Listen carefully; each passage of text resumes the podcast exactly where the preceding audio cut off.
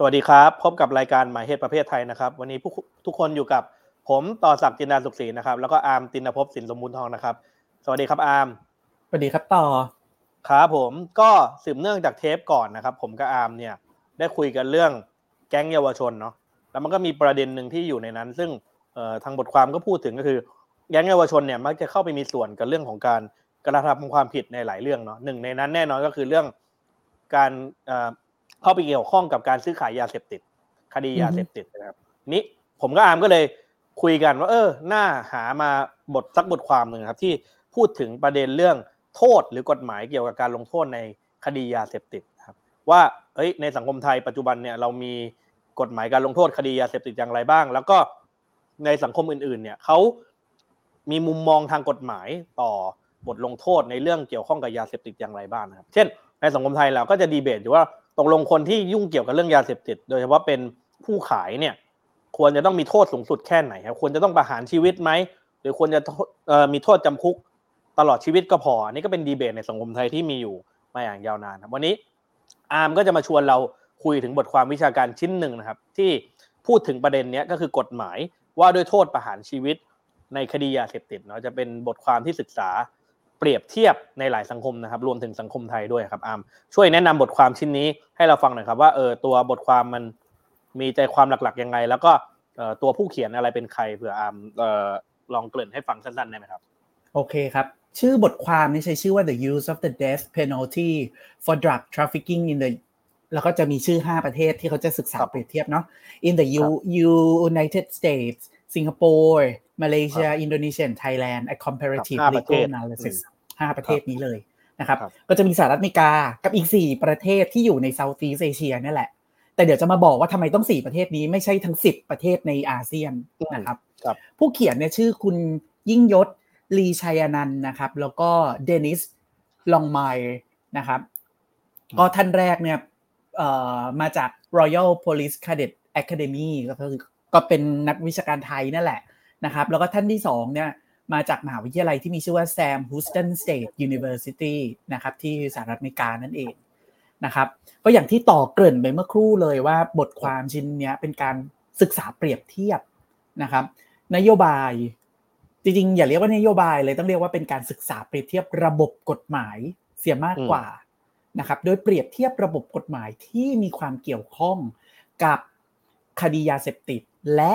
การที่ใช้โทษประหารชีวิต ในฐานะโทษสูงสุดในคดีที่เกี่ยวข้องกับยาเสพติดนะครับ โดยผู้เขียนแนะนำเสนอว่าฟังดูอาจจะเป็นเรื่องเพลนๆผิวเผินที่เราก็คุ้นชินกันอยู่แล้ว แต่จริงแล้วเนี่ยในทางวิชาการเนี่ยเอ่อ literature หรือว่าเอกสารต่างๆ ที่ศึกษาหรือทบทวนองค์ความรู้ในประเด็นนี้โดยเฉพาะเนี่ยค่อนข้างมีอยู่อย่างจำกัด โดยปกติแล้วเนี่ยนักอาชญาวิทยาจะสามารถหา paper ครับที่เกี่ยวข้องกับเรื่องโทษประหารไปเลยเนี่ยก็จะหาได้จำนวนหนึ่งเลยแหละ หรือไปเกี่ยวข้องกับเรื่องคดียาเสพติดไปเลย ก็จะมีอยู่จำนวนหนึ่งแต่พอเป็นเอกสารที่เกี่ยวข้องกับการ intersect กัน ระหว่างโทษประหารกับคดียาเสพติด มีอยู่ค่อนข้างจำกัด ดังนั้นงานชิ้นนี้จึงนำเสนอตัวมันเองว่านี่แหละ จะเป็นหนึ่งในไม่กี่ชิ้นแหละที่พยายามจะศึกษา แต่การศึกษาเนี่ยจะเป็นการศึกษาในเชิงเปรียบเทียบ เพราะหลายต่อหลายครั้งครับต่อ เวลาเราพูดถึงว่า เอ้ย ประเทศไทยเรานโยบายหรือว่ากรอบของกฎหมายเกี่ยวข้องกับเรื่องของยาเสพติดเราดีหรือยังเนี่ยเรามักจะไปไม่พ้นวิธีคิดในกรอบเชิงเปรียบเทียบเนาะว่า เอ๊ะ ประเทศไทยดีหรือไม่ดีเราต้องเทียบกับประเทศใด แบบนี้ครับ ผู้เขียนก็เลยนำเสนอว่าไหนๆก็ไหนๆเราก็เลยลองเปรียบเทียบไปเลยสิ เอากลุ่มประเทศที่มีลักษณะหรือองค์ประกอบทางกฎหมายที่มันลักษณะใกล้เคียงกัน หรือมีความคล้ายคลึงกัน เอามาเปรียบเทียบให้เห็นทั้งความเหมือนและความต่างไปด้วยเลย แต่ในขณะเดียวกันนะครับ ตัวบทความชิ้นนี้ไม่ได้ต้องการแค่จะบอกว่า what where when why how แต่ต้องการจะอธิบายต่อไปด้วยว่า ในขณะที่กลุ่มประเทศเหล่านี้ไอ้ห้าประเทศเนี้ยพยายามที่จะ บอกว่า เออ ฉันมีโทษประหารนะ เพราะว่าคดียาเสพติดเป็นเรื่องใหญ่ในประเทศฉัน แต่ในขณะเดียวกันนะครับ เขาก็ไม่ลืมสิ่งที่เรียกว่าแรงกดดันจากภายนอกประเทศ เพราะว่าในขณะเดียวกัน แม้ว่าในเวทีระหว่างประเทศจะมองว่ายาเสพติดเป็นเรื่องใหญ่ เราต้องลุกขึ้นมาร่วมมือกันถึงขั้นว่าเรามี UN ที่ว่าที่เรียกว่า UNODC ดูแลเรื่องนี้โดยเฉพาะอะไรเงี้ยในขณะเดียวกันพอเป็นเรื่องโทษประหารครับต่อ โทษประหารกับกลายเป็นหนึ่งในเอเจนดาหลักๆ ด้าน human rights ของโลกที่ขับเคลื่อนกันมาหลายปีแล้วว่าทุกประเทศสมควรที่จะยกเลิกโทษประหารน่ะ เพราะว่ามันยังไงอะมันมันมันละเมิดสิทธิมนุษยชน มันเป็นการแบบให้อำนาจรัฐมากเกินไปในการคุกคามควบคุม จัดการกับชีวิตของพลเมืองอะไรก็ว่ากันไป ทีเนี้ย มันก็เลยทำให้เราในฐานะผู้อ่านเนี่ยรู้สึกแบบคิดตามนะว่า ในทางหนึ่ง กระแสแรงกดดันจากภายนอกประเทศไอเวทีระหว่างประเทศเรียกร้องว่า ทุกประเทศจะต้องจริงจังกับเรื่องการจัดการยาเสพติดนะ แต่ในขณะเดียวกัน แรงกดดันจากเวทีระหว่างประเทศก็บอกว่า จัดการให้เด็ดขาดนะ แต่ห้ามใช้โทษประหารนะ ด้วยเหตุเนี้ย รัฐบาลหลายๆรัฐบาลไม่ว่าจะเป็นประเทศไทยก็ตาม สิงคโปร์ก็ตามมาเลเซียก็ตามหรือแม้กระทั่งอินโดนีเซียก็ตามเนี่ยก็เกิดความลักลั่นแล้วอะว่าเฮ้ยในขณะที่ยาเสพติดต้องเป็นเรื่องใหญ่ในบ้านฉันแต่ฉันจะทำยังไงอะในเมื่อ ฉันใช้กฎหมายที่มีบทลงโทษสูงที่สุดที่เรียกว่าการฆ่าชีวิตพลเมือง หรือที่เราเรียกว่าการโทษประหาร แต่ แรงกดดันจากต่างประเทศกลับบอกว่า โทษประหารไม่ใช่ทางเลือกอะถ้าเช่นนั้นแล้วเราจะเราจะทำเรื่องนี้ต่อไปยังไงนะครับ เดี๋ยวในส่วนเนี้ยเราจะเก็บไปคุยกันตอนท้ายละกันครับรบเดี๋ยวเนื้อหาระหว่างเนี้ยเราเดี๋ยวเราคุยกันไปก่อนนะว่าตัวบทความเนี่ยว่ายังไงไปทีละสเต็ปก็แล้วกัน ครับทีนี้ก่อนไปถึงจุดนั้นอ่าเออเหมือนเห็นว่าบทความที่นี้เขียนขึ้นเมื่อปี 2013 ใช่ไหมครับ ใช่ครับ ใช่ ตีพิมพ์เมื่อปี 2013 ลงในวารสารที่มีชื่อว่า Laws นะครับโอเค ก็เลยอยากจะ disclaim กับท่านผู้ชมสักนิดนึงว่าเออบทความที่นี้อาจจะเขียนขึ้นมาเป็นเวลายาวนานแล้วนิดนึงนะครับ ดังนั้นถ้าสมมุติมีข้อเท็จจริง หรือข้อมูลใด ๆ ที่อาจจะมีความเปลี่ยนแปลงไปแล้ว ในปัจจุบันเนี่ยในกรณีของประเทศต่างๆเนี่ยก็อาจจะต้องขออภัยไว้ล่วงหน้าสักเล็กน้อยนะครับ ว่าเออบทความที่เรามาอ่านเนี่ยก็คือเขียนขึ้นมาหลายปีแล้วครับ ก็ อาจจะมีบางบางประเด็นบางเรื่องบางข้อกฎหมายที่อาจจะมีความเปลี่ยนแปลงได้แล้วเหมือนกัน อันนี้ก็ขออภัยไว้ล่วงหน้าด้วยครับ ครับก็ให้คิดซะว่าเรามาอ่านบทความให้ฟังแล้วกันเนาะแต่ว่าถ้าคุณผู้ชมมีมีข้ออัปเดตอะไรเนี่ย ก็จะขอบพระคุณมากๆเลย ถ้าคุณผู้ชมสามารถแบบว่ามาคอมเมนต์หรือมาฝากข้อคิดเห็นอะไรไว้ในในช่องแชทของพวกเราอะนะครับเอ่อทีนี้ขอเริ่มต้นแบบนี้ครับต่อว่าบทความเริ่มต้นจากการอธิบายว่า มันเป็นไปไม่ได้เลยอะที่เราจะศึกษาเรื่องที่เกี่ยวข้องกับคดียาเสพติด โดยไม่แตะสามเหลี่ยมทองคำคือชื่อเสียงอย่างหนึ่งของ Southeast Asia ก็คือดินแดนบ้านเราเนี่ย ก็คือสามเหลี่ยมทองคำนี่แหละในฐานะที่เป็นแหล่งผลิตที่ถือได้ว่าใหญ่ที่สุดเป็นอันดับสองของโลกนะครับ โดยเฉพาะอย่างยิ่งสารเสพติดที่เกี่ยวข้องกับเขาเรียกว่าโอเปียมอะ คือมีความเกี่ยวข้องกับตัวตัวฝิ่นใช่ไหมไม่ใช่แค่แหล่งผลิตที่สำคัญด้วย ยังเป็นแหล่งที่กระจายสารเสพติดทั้งหลายจากจากฝิ่นเนี่ยนะไม่ว่าจะเป็นรูปแบบใดก็ตามกลั่นออกมาเป็นตัวไหนก็ตามเนี่ย ไปยังดินแดนต่างๆ ทั่วทั้งโลกก็ถือได้ว่าเป็นดินแดนที่หลายต่อหลายประเทศอะมักจะมองว่าสามเหลี่ยมทองคำอันได้แก่ไทย ลาวและพม่าเนี่ยพื้นที่พื้นที่ตรงนั้นเนี่ย เป็นพื้นที่ที่อันตราย ต่อความมั่นคงของโลกมากๆนะครับ ดังนั้นเนี่ยแรงกดดันต่างๆ จากต่างประเทศโดยเฉพาะอย่างยิ่งสหรัฐอเมริกาเนี่ยจึงพยายามอย่างมากในการจะสแกนนะครับ ทั้งตัวคนกระเป๋าสัมภาระ หรือแม้กระทั่งเอ่ออะไรก็ตามที่มันมาจากพื้นที่ตรงนั้นน่ะว่ามันมีความสุ่มเสี่ยงหรือเปล่าที่มันจะมีการยัดไส้เอายาเสพติดเนี่ยขนย้ายขนส่งข้ามแดน และถูกแพร่กระจายไปอย่างทั่วดินแดนต่างๆ ทั่วทั้งโลกด้วยหรือเปล่านะครับ จากจุดนี้เนี่ยบทความก็พยายามอธิบายต่อไปครับว่าเออมันมีประวัติศาสตร์โดยย่อ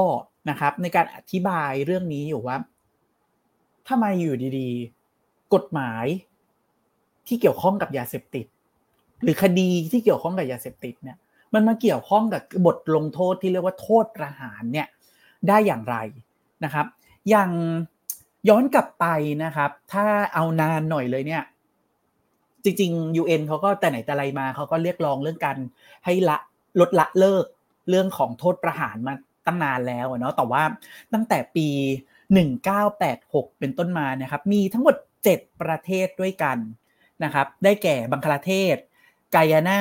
กาตาร์ซาอุดิอาระเบีย ซูดาน ฟิลิปปินส์ แล้วก็เวียดนามนะครับ ที่มีการผ่านกฎหมาย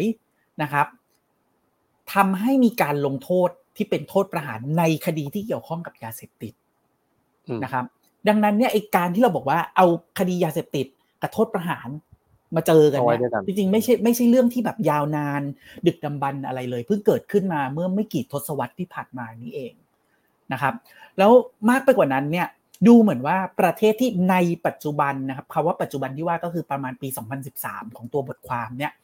ก็กล่าวว่ากลุ่มประเทศที่ยังคงทำรงไว้ ซึ่งโทษประหารเกี่ยวกับคดียาเสพติดส่วนมากแล้วก็จะเป็นนั่นแหละ ภูมิภาคที่เป็น Middle East กับ Southeast Asia แต่ว่าตัวบทความชิ้นนี้กลับเลือกที่จะโฟกัสศึกษา เฉพาะกลุ่ม Southeast Asia เป็นหลักแล้วก็แถมมาหนึ่งประเทศก็คือสหรัฐอเมริกานะครับ สาเหตุสำคัญที่เขาจะโฟกัสเท่านี้เนี่ยเป็นเพราะว่าตัวบทความเนี่ยจำแนกกลุ่มประเทศต่างๆ ออกเป็น 3 กลุ่มด้วยกันที่มันมีความเกี่ยวข้องกับเรื่องของโทษประหารกับยาเสพติด 3 กลุ่มประเทศมีอะไรบ้างหนึ่งคือ retentionist retain ที่แปลว่าแบบรักษาเอาไว้จัดจัดการเอาไว้อะไรเงี้ยนะครับ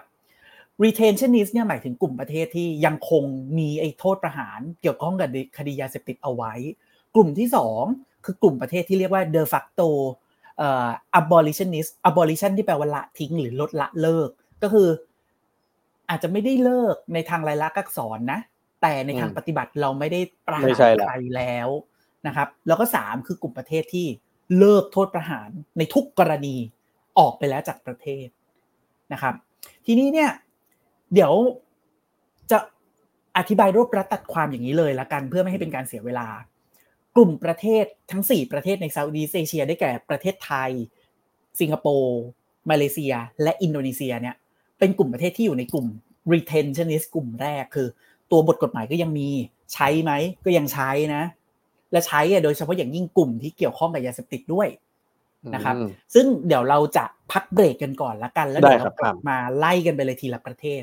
ได้ครับทั้งห้าประเทศเดี๋ยวเราพบกับเอ่ออาร์มแล้วก็เดี๋ยวมาลงลงรายละเอียดของแต่ละประเทศเนาะ ในช่วงถัดไปนะครับ ก็เดี๋ยวพักกันสักครู่นะครับ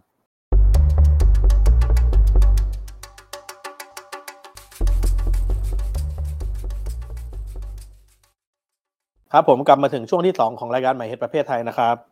วันนี้อยู่กับผมต่อศักแล้วก็อาร์มตินภพนะครับ เราอยู่กันกับเรื่องของประเด็นเรื่องยาเสพติดกับโทษประหารชีวิตนะครับ ก็ช่วงที่แล้วเนี่ยอาร์มก็พูดหลายประเด็นน่าสนใจนะสำหรับผมก็คือ เรื่องหนึ่งก็คืออาร์มชี้ให้เห็นว่าสิ่งที่เรียกว่า คดียาเสพติดกับโทษประหารชีวิตอะมันไม่ได้เป็นของที่ถูกจับมาไว้ด้วยกันตั้งแต่ต้นเนาะมันเป็นสิ่งที่เป็นของใหม่มาก แล้วก็เกิดขึ้นไม่นานครับ อีกอันหนึ่งก็คือบทความที่อาร์มยกมาเนี่ยชี้ให้เห็นว่ามันมีการจัดแบ่งประเภทของประเทศต่างๆเนาะที่กำหนดบทลงโทษเกี่ยวข้องกับเรื่องยาเสพติดกับโทษประหารชีวิตเนี่ยซึ่งอาร์มก็บอกมันมีอยู่สามกรอบใช่ไหมครับ ก็คือ ประเทศที่ยังคงมีอยู่และยังลงโทษอยู่ ประเทศที่ มีกฎหมายแต่ไม่ได้ใช้และในทางปฏิบัติ กับประเทศที่ยกเลิกบทลงโทษ ประหารชีวิตไปแล้วในทุกกรณีนะครับ ทีนี้เดี๋ยววันนี้อาร์มจะมาเล่าให้ฟังถึงสี่ประเทศเนาะที่อยู่ในทวีป Southeast Asia ของเรานะครับ ซึ่งรวมถึงสังคมไทยด้วยเนี่ยว่าเออสี่ประเทศนี้ตั้งแต่สิงคโปร์มาเลเซีย อินโดนีเซียและสังคมไทยเนี่ยเขามีกฎหมายที่เกี่ยวข้องกับเรื่องโทษของยาเสพติดและโทษประหารชีวิตเนี่ยอย่างไรบ้างนะครับ แล้วก็มีกรณีตัวอย่างอะไรที่น่าสนใจที่บทความนี้ยกขึ้นมาให้ฟังบ้างครับ ขอไปที่ประเทศแรกก่อนครับอาร์มสิงคโปร์ครับอาร์มว่าสิงคโปร์ในปัจจุบันในกรณีของในที่บทความเขียนตอนปี 2013เนี่ยครับเขาเล่าให้เราฟังอย่างไรบ้างครับเอ่ออาจจะขออนุญาตคุณผู้ชมแบบนี้ว่าเราอาจจะไม่ได้ไปครบทั้ง 5 ประเทศ จะขอโฟกัสแค่ 4 ประเทศอย่างที่ต่อบอกเมื่อครู่เลยก็คือ สิงคโปร์มาเลอินโดนีเซียแล้วก็ไทยเอ่อสิงคโปร์เองอะเขาก็จะมีมีศาล นะครับสูงสุดมีศาลอื่นๆอีกมากมายนะครับ แต่ที่สำคัญเลยคือสิงคโปร์จะไม่ได้มีศาลที่เกี่ยวข้องกับเรื่องคดียาเสพติดโดยเฉพาะ ทีนี้ในสิงคโปร์เนี่ยตัวกฎหมายที่เกี่ยวข้องกับยาเสพติดโดยตรงอะมีชื่อว่า Misuse of Drug Act นะครับหรือว่าพรบการใช้ยาอย่างผิดประเภทผิดวิธีนะครับหรือเรียกสั้นๆว่า MDA MDA เนี่ยก็หลักๆแล้วอะครับรัฐบาลอะพยายามจะตอบสนอง กระแสแรงกดดันของนานานานาประเทศ หรือว่าเวทีระหว่างประเทศในการทำให้เรื่องยาเสพติดผิดกฎหมาย ก็เลยออกกฎหมายฉบับนี้ขึ้นมา แต่จริง ๆ แล้วถ้าจะว่ากันตามตรงนะครับ รัฐบาลสิงคโปร์เนี่ยจริง ๆ แต่ไหนแต่ไรมาตั้งแต่เริ่มก่อตั้งประเทศหลังจากเอ่อเป็นเอกราชแล้วก็แยกประเทศออกมานั่นนู่นนี่หนึ่งเก้าหกห้าเป็นต้นมาเนี่ยสิงคโปร์เองอะเดือดแล้วก็ซีเรียส กับเรื่องยาเสพติดมาแต่ไหนแต่ไรแล้ว เพราะว่าหักย้อนกลับไปในตั้งแต่ช่วงแบบยุคอาณานิคมตอนอยู่ภายใต้อังกฤษนะครับ มันมีอยู่ช่วงหนึ่งตอนที่เซอร์สแตมฟอร์ดแรฟเฟิลส์เนี่ยไม่ได้อยู่ที่สิงคโปร์ละนะครับ เดินทางไปอยู่ที่อื่น แล้วฝากให้วิลเลียมวิลเลียมฟาร์ควาร์เนี่ยเป็นคนดูแลประเทศ ในช่วงนั้นนะประเทศก็บอกว่าโอ้โห มีคนติดฝิ่นเยอะมากนะครับ แล้วพอเอ่อ พอแรฟเฟิลส์กลับมาเห็นประเทศแล้วก็ตกใจมาก มันควรจะเป็นสวนสวรรค์กว่านี้ทำไมเกิดอะไรแบบนี้ ดังนั้นน่ะไอความเกลียดชังหรือว่าไอความแบบเดือดดานที่มีต่อยาเสพติดในสิงคโปร์เนี่ยมันมีมาแต่ไหนแต่ไร พอประเทศเนี่ยรันโดยลีกวนยูอะครับ ในประวัติศาสตร์เนี่ยก็ไม่เอาเรื่องยาเสพติดเลย ดังนั้นเนี่ยไอ MDA เนี่ยมันเกิดจากสองกระแสเลยทั้งทั้งเอ่อ motivation หรือว่าแรงจูงใจของรัฐบาลภายในเองในประวัติศาสตร์ และสองแรงกดดันจากนานาประเทศนะครับ ซึ่งเป็นแบบ global trend เนาะเป็นค่านิยมของทั่วทั้งโลกที่ต้องทำให้เรื่องยาเสพติดต้องเป็นเรื่องใหญ่เรื่องผิดกฎหมายเรื่องร้ายแรงนะครับ MDA เนี่ยก็จะแยกเอ่อยาเสพติดออกเป็น 3 ประเภทด้วยกันนะครับ ก็จะเป็นคลาส A B แล้วก็ C A เนี่ยก็ได้ได้แก่แอมเฟตามีนโคเคนนะครับใบโคคานะครับหรือว่าไดอะมอร์ฟีนคลาส B ก็เคตามีน แล้วก็class C เนี่ยก็ใช้ เอ่อไม่แน่ใจว่าออกเสียงถูกหรือเปล่าก็คือเมทเมเฟนเทอร์มีนนะครับอันนี้ขอขออภัยคุณผู้ชมด้วยว่าไม่คุ้นชื่อนี้จริง ๆนะครับ ทีนี้ในกรณีของคดีความเนี่ยก็จะมีกรณีที่แบบว่ามีชาวมาเลเซียเนี่ยขนยาเข้ามา แล้วก็ต้องคดีว่าแบบ เอ้ยเนี่ยขนยาในปริมาณที่มากแบบนี้เนี่ยจะต้องแบบโดนโทษประหงโทษประหารอะไรก็ว่ากันไปนะครับของมาเลเซียก็อาจจะคล้ายกันเลยนะครับ เพราะว่าระบบเนี่ย เคยอยู่ภายใต้อังกฤษมาเหมือนกัน เพียงแต่ว่าของมาเลเซียเขาจะมีสาพันธรัฐด้วย แล้วก็จะมีแบบในแต่ละรัฐเขาก็จะมีศาลของเขาเองอะไรก็ว่ากันไปนะครับตัวกฎหมายของเขาเนี่ยจะใช้ชื่อว่า DDA นะครับ dangerous drugs นะครับเกิดขึ้นในปี 1952นะครับตัว DDA เนี่ยก็พยายามที่จะจัดการกับเรื่องของยาเสพติด แล้วก็ภายใต้ DDA เนี่ยมันก็จะมีกฎหมายลูกอีก ประมาณ2ประมาณ3 4ฉบับ แต่ว่าตัวที่เด่นที่สุดก็คือตัว DDA เนี่ยแหละนะครับที่ยังคงฟังก์ชันอยู่ แล้วก็ตัว DDA เนี่ยก็จัดประเภทของยาเสพติดแบบเดียวกับ MDA ของสิงคโปร์เลยนะครับแล้วก็มีการตั้งหน่วยงานมาดูแลเรื่องยาเสพติดโดยเฉพาะด้วย แล้วก็บอกเลยอะว่ายาเสพติดเข้าประเทศแล้วต้องโทษประหารเนี่ยจะต้องแบบกี่กรัมมีมีการวัดเชิงปริมาณเข้ามาเกี่ยวข้อง เช่น โคเคน 40 กรัม โทษประหารทันที เฮโรอีน 15 กรัม โทษประหารทันทีเป็นต้นนะครับ พอเป็นอินโดนีเซียเนี่ย อินโดนีเซียครับเขาจะต่างจาก 2 ประเทศเมื่อครู่2ประเทศเมื่อครู่เนี่ยเป็น common law นะเป็นระบบกฎหมายแบบ common law แต่ของอินโดนีเซียเนี่ยจะเป็น civil law นะครับ แล้วก็คดีความต่างๆ มักจะมีผู้พิพากษามานั่งรวมกันนะครับสามสามคนนั่งเรียนกัน แล้วก็วินิจฉัยนะครับ แล้วก็ตัดสินคดีความนะครับ มันก็จะมีลักษณะที่ค่อนข้าง subjective ขึ้นมานิดนึงนะครับ แต่ในความ subjective นั้นไม่ได้แปลนะ ว่าผู้พิพากษาจะตัดสินยังไงก็ได้ไม่ใช่ กฎหมายของอินโดนีเซียเนี่ยใช้ชื่อว่ากฎหมายฉบับที่ 22 ในปี 1997ไอ้ law of law number 22 เนี่ยนะครับเขาก็จะบอกเลยว่ายาเสพติดแต่ละประเภทเนี่ยมี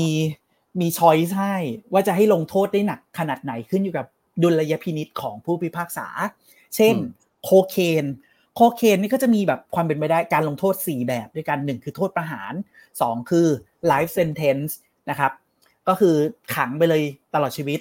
3จำคุกไม่เกิน 20 ปี แล้วก็4เอ่อเสียค่าปรับไม่เกินเอ่อ1ล้านรูเปียขอขออภัยครับเอ่อหนึ่งบิลเลียนอะหนึ่งพันล้านรูเปียนะครับ แต่ว่าจะลงสล็อตไหนเนี่ยก็ก็ต้องขึ้นอยู่กับบริบทของคดีความนั้นๆ ที่ผู้พิพากษาเนี่ยจะตัดสินและใช้ดุลยพินิษหน้างานนะครับ แต่ว่าแค่บอกไว้ว่าถ้าคุณเอาโคเคนเข้ามาเนี่ย มีความเป็นไปได้ในชีวิตคุณสี่แบบนะครับ แต่ของไทยเนี่ยนะมีกฎหมายนะครับก็คือพรบยาเสพติดปี 2522 นะครับแต่ว่าเข้าใจว่าปัจจุบันเนี่ยเราก็มีการเปลี่ยนแปลงอะไรมากมายไปแล้วนะเกี่ยวกับเกี่ยวกับไอสิ่งที่เราเรียกกันว่าพืชเสพติดนะนะครับ ทีนี้ที่น่าสนใจก็คือว่าบทความชิ้นนี้เสนอว่าของไทยอะเรามีการคำนึงทั้งปริมาณและประเภทของยาเสพติดไปพร้อม ๆ กันเลยนะครับ ไม่ใช่แค่บอกว่าเฮ้ยมีโคเคนแล้วคุณจะมีทางเลือกสี่แบบนะ แบบของอินโดนีเซียไม่ใช่ ของไทยเราไปไกลกว่านั้นด้วยกันบอกว่ามีโคเคนนะลำดับต่อมาต้องคิดอีกว่าโคเคนที่ว่าเนี่ยปริมาณเท่าไหร่ เยอะแค่ไหน อ่าเกินร้อยกรัมตุ้มโดนแน่นะครับ อาจจะเป็นเรื่องของการจำคุกเอ่อหนึ่งถึงสิบปี หรือว่าอาจจะเป็นการปรับหนึ่งหมื่นถึงหนึ่งแสนบาท หรือว่าเป็นเอ่อเรื่องของโทษประหารอะไรก็ว่ากันไปนะครับ มันก็จะมีการคำนึงทั้งประเภทและปริมาณไปในเวลาเดียวกันนะครับ ทีนี้ จากบทความทั้งหมดเนี่ยก็เลยอยากจะชวนต่อ พูดคุยกันทิ้งท้ายไว้สักนิดหนึ่งว่า ก่อนหน้านี้มันมีข่าวอะครับว่า รัฐบาลมีความพยายามที่จะเฮ้ยเราควรกลับมาพิจารณากันใหม่ดีไหมเรื่องของปริมาณการครอบครองยาเสพติดนะครับ จุดเนี้ยจากที่เราเห็นจากบทความไปแล้วว่าแต่ละประเทศมันมีบริบท มันมีรูปแบบกฎหมายที่แตกต่างกันนะถ้าเราอยากจะโยนคำถามให้ต่อว่า ต่อเชื่อว่า ประเทศไทยจะเป็นแบบนี้ไปตลอดไหมว่าเรามีการคำนึงถึงประเภทและปริมาณเป็นแบบนี้และเราก็จะไม่มีวันเลิก คดีคดียาเสพติดจะไม่มีวันเลิกโทษประหารชีวิตเนี่ยต่อคิดว่ามันจะมีการเปลี่ยนแปลงไปได้ไหม เพราะในขณะเดียวกันเนี่ยเราเห็นได้ว่าข่าวอะกระทรวงสาธารณสุขกำลังเรียกร้องอะไรบางอย่างอยู่ ในการจะทำให้มันอาจจะมีการเปลี่ยนแปลงมุมมองหรือวิธีคิด เกี่ยวกับยาเสพติด ต่อมีความคิดเห็นยังไงกับเรื่องนี้ ว่ามันสามารถเปลี่ยนแปลงได้ไหมครับเท่าที่ผมเห็นก็คือทางเอ่อพอเปลี่ยนรัฐบาลใหม่ทางกระทรวงสาธารณสุขโดย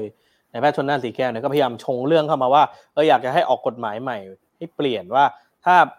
จับหรือพบว่าผู้ใดถือครองยาบ้า แต่ไม่เกินสิบเม็ดเนี่ย จากเดิมที่จะต้องเอาไปดำเนินคดีติดคุกติดตารางเลยครับก็เปลี่ยนให้เขากลายเป็นสถานะผู้ป่วยแทน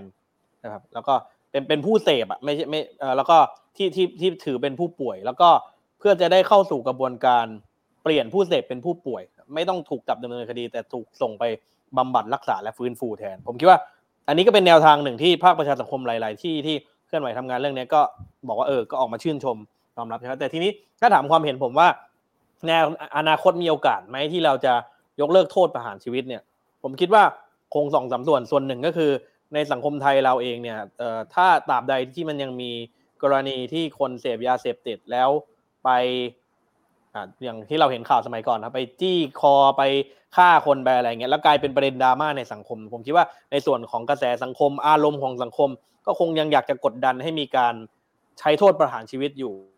ในอีกด้านหนึ่งผมคิดว่าไอ้บรรทัดฐานของระหว่างประเทศที่จะเข้ามากดดันให้เรายกเลิกโทษประหารชีวิตเนี่ยก็เป็นสิ่งหนึ่งซึ่งรัฐบาลไทยที่จะมีอารยะที่จะเป็นประชาธิปไตยเนี่ยแล้วก็จะพยายามอยากจะยืนในเวทีโลกเนี่ยก็ต้องตอบคำถามกับบรรทัดฐานของ ฝั่งระหว่างประเทศให้ได้เหมือนกัน ผมคิดว่าสองฝั่งนี้น่าจะยังสู้กันไปอีกสักพักหนึ่งแล้วเราถึงจะเห็นว่ามันจะลงตัวเมื่อไหร่ว่าเออรัฐบาลจะ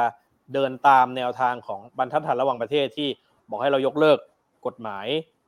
นี้หรือรวมถึงภาคประชาสังคมภายในที่พยายามจะชงให้มีการยกเลิกโทษประหารชีวิตด้วย หรือว่ายังจะฟังเสียงฝั่งที่คิดว่ามันยังต้องมีโทษประหารชีวิตอยู่อันนี้ก็คงเป็นสิ่งที่เราต้องดูกันต่อไปครับ โอเคครับ ก็คิดว่า คำตอบของต่อน่าจะเป็นการสรุปเนื้อหาของวันนี้ไปเลยด้วยซ้ำเพราะว่าเราเองก็เห็นเหมือนกันเลยว่า มันมันไม่ใช่มันมันไม่น่าจะเป็นอะไรที่จบได้เร็วภายในไม่กี่ปีอะหมายถึงว่าแรงกดดันของสาธารณชนที่เอะอะก็สุดท้ายโทษประหารก็จะกลับมาอีกในคดีร้ายแรงต่างๆ เวลาเกิดข่าวต่างๆเนี่ยแต่ในขณะเดียวกันรัฐบาลไทยก็ต้องกระตือรือร้นมากในการจะต้องวิ่งตามมาตรฐานระหว่างประเทศอะ เพราะฉะนั้นไอ้การเผชิญหน้ากันระหว่างท้องไอ้ local กับ global เนี่ย มันน่าจะเป็นแบบ มันน่าจะเป็นเรื่องใหญ่ไปอีกนานน่าจะสู้กันอีกสักพักหนึ่งโอเคครับครับ วันนี้ก็ขอบคุณอาร์มมากนะครับ ที่เอาบทความเรื่องเรื่องนี้ที่น่าสนใจมาเล่าให้เราฟังก็วันนี้เป็นเทปนะครับท่านผู้ชมก็เอ่ออย่างที่เราเคยเกรินไปนะว่าหลังจากนี้ก็จะมีสลับระหว่างเทปกับไลฟ์สดนะครับ ก็ เจอได้ทั้งผมอาร์มแล้วก็พิธีกรอีกสองท่านที่สลับกันมาพบปะท่านผู้ชมนะครับ ก็ยังไงก็ฝากกดไลค์กด subscribe ให้กับทางช่องประชาไทนะครับ ทั้งทาง Facebook YouTube และช่องทางอื่นๆนะครับ แล้วก็มาติดตามรายการหมายเหตุประเพทไทยของเราได้ทุกคืนวันอาทิตย์นะครับ แล้วก็วันนี้ผมต่อศักดิ์แล้วก็อาร์มก็ขอลาไปก่อนนะครับ พบกันใหม่ในสัปดาห์ถัดไปนะครับ สวัสดีครับ สวัสดีครับ